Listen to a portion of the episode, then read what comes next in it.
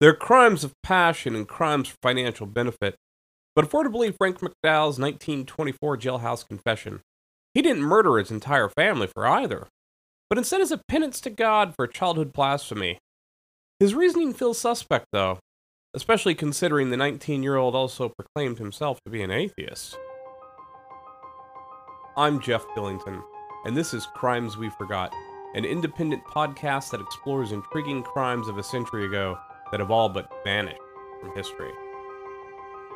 For this episode, I've dug into newspaper archives and public records to discover the full story of Frank McDowell, a young man who is called both brilliant and lazy by those who knew him, and who, through two brutal acts, separated by almost exactly one year, killed his two younger sisters and his parents.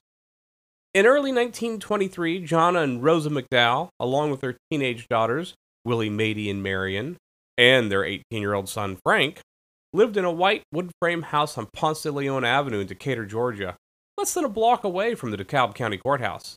John was the owner and editor of the DeKalb New Era newspaper, while Rosa took care of the children in the home.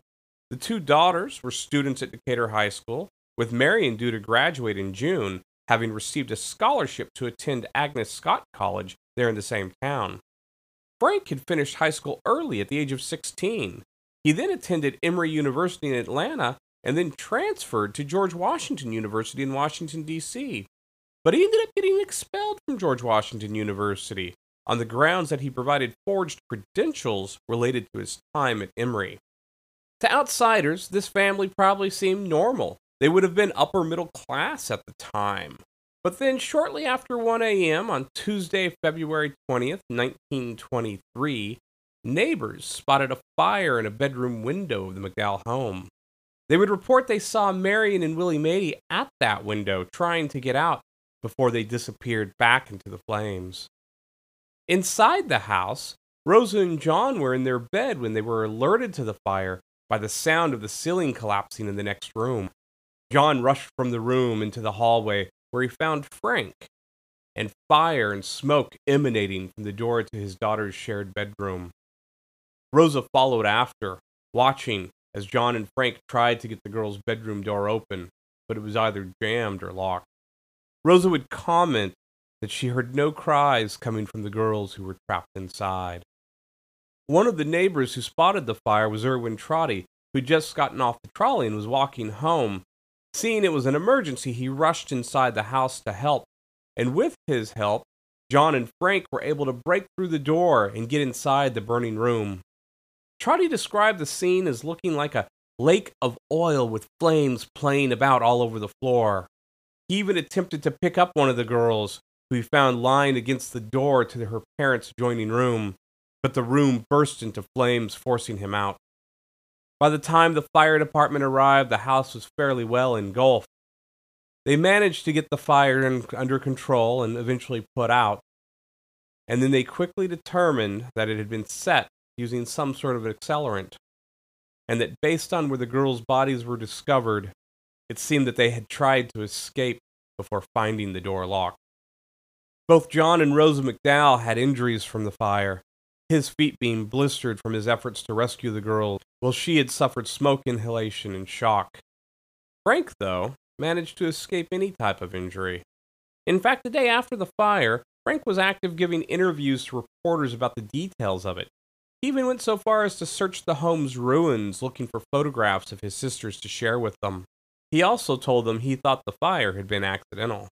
Meanwhile, the bodies of his sisters were sent to the local undertaker, A.S. Turner, in preparation for transporting them to their hometown of Acworth, Georgia, where they would be interred in Liberty Hill Cemetery. With the confirmation of arson, officials quickly went looking for a suspect and they found that in the family's former cook, an African American woman named Dimple Nix, who Rosa McDowell had fired shortly before the fire. Nix, along with her husband, her sister, and her husband's brother, were all arrested. Of course, those arrests are a bit suspect, as Dimple Nix had been brought in first after being identified by the McDowells as a person of interest, and she underwent several hours of grilling and there's no mention of her having any type of attorney or anyone there to guide her. especially when you consider this being Georgia in the 1920s. Nix gave a confession, according to the authorities, where she said that her husband Johnny had said, That house burned last night, and them two girls burned. I done my job well. The authorities claimed that this proved that Nix did it in revenge after she was fired. Both Johnny Nix and his brother, though, they denied being involved and said they could account for their whereabouts on the night of the fire. The Nixes were taken to the DeKalb County Jail, but they were quickly transferred out of that jail and sent to Atlanta for safekeeping. This proved to be life saving for the Nixes, as a lynch mob ended up gathering at the DeKalb jail demanding they be turned over. All the accusations against the Nixes proved to go nowhere, though. In March 1923, a DeKalb County grand jury decided against indicting Dimple Nix or her family, and they were all released from jail and the warrant against them dismissed. Following the devastating fire and the loss of their daughters, John McDowell sold the DeKalb New Era newspaper, and he and what remained of his family moved to St. Petersburg, Florida. Frank, who later reports stated had also been an interest in the fire, escaped any serious questioning, as his mother shielded him from the authorities and demanded she be present for any questioning of him. That protection of her son, unfortunately, may well have sealed the fate for Rosa and John.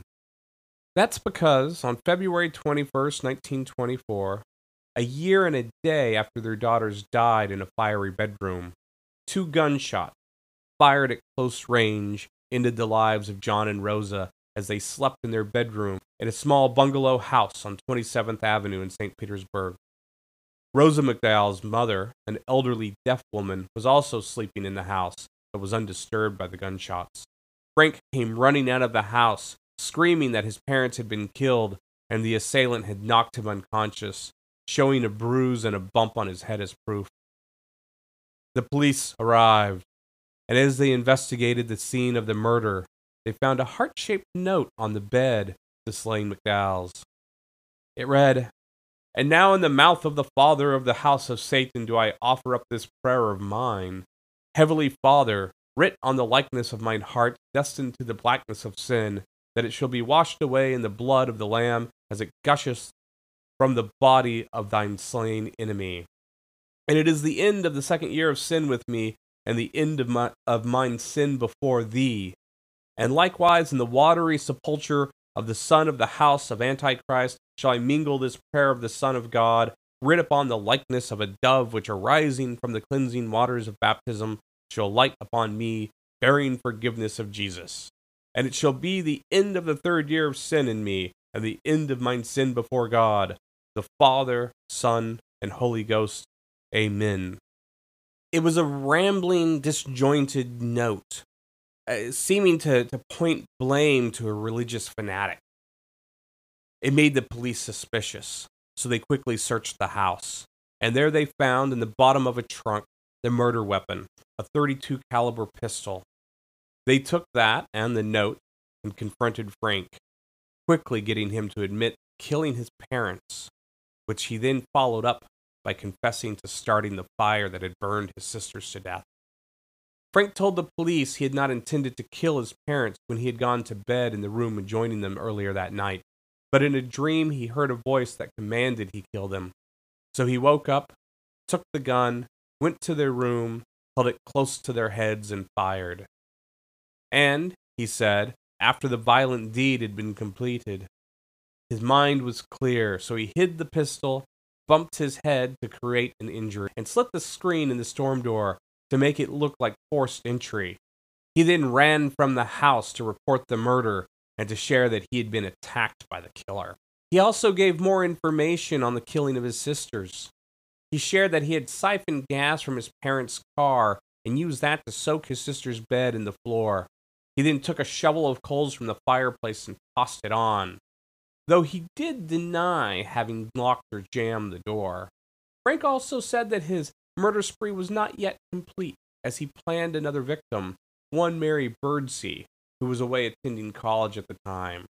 As a small child, she had gone to school with Frank, but according to her family, had not seen him in years. Frank, of course, went to jail, and while he was there, his parents' bodies were returned to Decatur, Georgia for their funeral at the First Baptist Church. They were then taken to Acworth and buried near their daughters in Liberty Hill Cemetery. Frank almost seemed to revel in his time in jail, granting long interviews to reporters and sharing in detail about his crimes. Of course, those details also seemed to be lining up an insanity defense. He declared himself the world's first Superman, and that the killings of his sister's parents, as well as planned killing of Mary Birdsey, was to remove the hurdles that stood in his way of becoming a one person world power. His ambition, he added, was to make the world perfect and to be the president of a perfect world. He evidently broke down during one of the interviews, complaining that his life was ruined and he was a failure when he should have accomplished so much. The sign of a, of a much overcompensated ego, if you ask me. But then why did he do the murders? What, what were these hurdles that he was overcoming by doing that? He shared they were in response to when he was 10 years old and had blasphemed against God when he discovered his freshly laundered shirt was missing its buttons. And that he did that blasphemy in front of one Mary Birdsey. He said that blasphemy was an unpardonable sin, which made it necessary for him to atone for it by killing his family so he could become that Superman. In fact, he said it was the Holy Ghost itself that came to him in the form of a white rabbit and told him to kill those who followed the Antichrist, which was evidently his entire family. But despite the religious fanaticism in his explanation, he also said he was an atheist who was above religion. Or at least he said one of his dual personalities was. Unsurprisingly, there were plenty of folks at the time who weren't buying what seemed to be a public pitch for the insanity plea. A determination that could save his life as murder meant the electric chair, while insanity only meant the asylum. Giving weight to it being something darker than insanity is the fact that Frank had gotten his father to take out a $5,000 life insurance policy only three weeks earlier. A policy that included a double indemnity clause in case of accidental death or murder. And with the rest of the family dead, that money would be coming directly to Frank. He was also set to inherit the money from the sale of his father's newspaper business and the site of the family's home in Decatur. It was estimated that altogether he would get around $17,000, which equates to more than $300,000 in 2024. W.J. Kelly, a grocer and close friend of Frank, said McDowell wanted to travel the world, but constantly complained about a lack of money and he was trying to persuade Kelly to take off with him. Kelly added that Frank was also obsessed with going to New York City and being surrounded by the glittering lights of Broadway. With all of this in mind, prosecutors and the police believed the murders and his related actions were actually just tied to him trying to get money without having to work for, noting he was a spendthrift who complained about his allowance and was jealous of anything that had been given to his sisters. His extended family pushed back, though, saying he was obviously insane. And the alienists of the time, those early form of, of uh, criminal psychology, claimed he was an egomaniac whose hallucination rendered him irresponsible for his act. With Frank's fate being debated in Florida, officials in Decatur, Georgia, were keeping an eye on the proceedings. Because if Frank wasn't going to be convicted for the murder of his parents, they hoped to bring him back to their state and try him for the murder of his sisters. By early June 1924, the trial was underway, with news reports giving an almost fawning description of Frank, describing him as having a round, soft face, sunny eyes of innocent blue, and crisp golden hair. Of course, the first trial quickly ended in a mistrial on June 11th. But a second trial was then also quickly underway, starting on June 18th. It ended up being a spectacle, especially for young women who crowded the courtroom so much they were sitting in the window sills. The trial underway, Frank began to become unruly, interrupting the proceedings three times on June 20th alone, demanding the right to take the stand and tell about it. The judge finally gave in and allowed Frank to give his take on the events. During his testimony, he admitted to taking morphine when he would have panic attacks, which is what he blamed on having to leave Emory University. He also admitted to forging a doctor's signature to obtain morphine. His morphine use was actually tied into one of the theories about his parents' murder, namely that he had drugged them at dinner so they wouldn't wake up when he came in later to shoot them. Part of the thought on this is that neither of his parents appeared to have moved after one had been shot and then the second one, when common thought would have it that if you're laying in bed, a gunshot goes off next to you, you would probably wake up and stir just a little bit, right? Throughout the trial, the insanity defense remained on the table, with Dr. W. H. Spires from the state asylum in Chattahoochee testifying. He said Frank had something called dementia praecox and would only live five or six years longer. And in the last several, his mind would be a blank and he would have to be dressed and undressed. With the arguments over, the jury only took a little over two hours to deliberate on the case, but in the end found Frank guilty, though they did make a recommendation of mercy. So on April 2nd, 1924, Frank was sent to the Raiford State Prison, though he ended up having a very short stay at the prison, because by November of that same year, he was declared insane and sent to the Chattahoochee Asylum. Then at Chattahoochee, he quickly achieved a degree of standing, being named an inmate trustee, which provided him special privileges most of the inmates of the asylum would not have had. One of the newspapers at the time this happened actually hinted that maybe this was just all part of his plan for an eventual escape. That newspaper proved to be prophetic, as on October 13, 1930, Frank and another inmate named John Pruitt got a hold of a gun and forced a guard to let them escape. Pruitt ended up surrendering shortly after the escape, but Frank managed to evade recapture by taking off through a swamp. For several weeks, there was no sign of Frank, while a reward for his capture grew to $775, or around $14,000 in 2024 currency. Then, on October 31, 1930, an unconscious man was found on the US 1 coastal highway about 20 miles south of Savannah. He was the victim of a hit and run accident and was taken to the hospital in Savannah, where he remained in a semi coma until he died on November 19, 1930. When he was found, he was wearing a shirt and shoes that matched those worn by inmates from the Chattahoochee Asylum. Staff from the asylum traveled to Savannah and tentatively identified the body as being that of Frank McDowell, and then fingerprints were used to confirm it. Frank's death a little under eight years after he set his sister's bedroom ablaze, marked the end of the McDowell family. While it might seem odd to some, Frank's extended family must have felt some forgiveness for him, because they brought his body back to Acworth, Georgia, and buried it there in Liberty Hill Cemetery, near his parents and the sisters he murdered.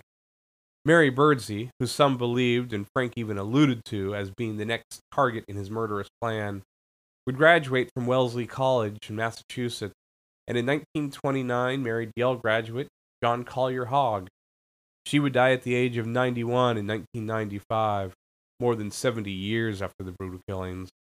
The cook Dimple Nix, who, along with her husband and other family members, was originally charged in the fire that killed the two McDowell girls, has proved elusive to track down. Despite her unique name, which may have only been a nickname, I've been unable to find out what happened to her or her husband Johnny in the years after the murders and their thankful escape from a lynch mob.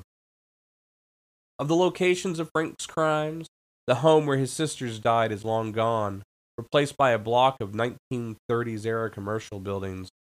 But the house in St. Petersburg, where he killed his parents, though altered with a second story and rear addition, still stands.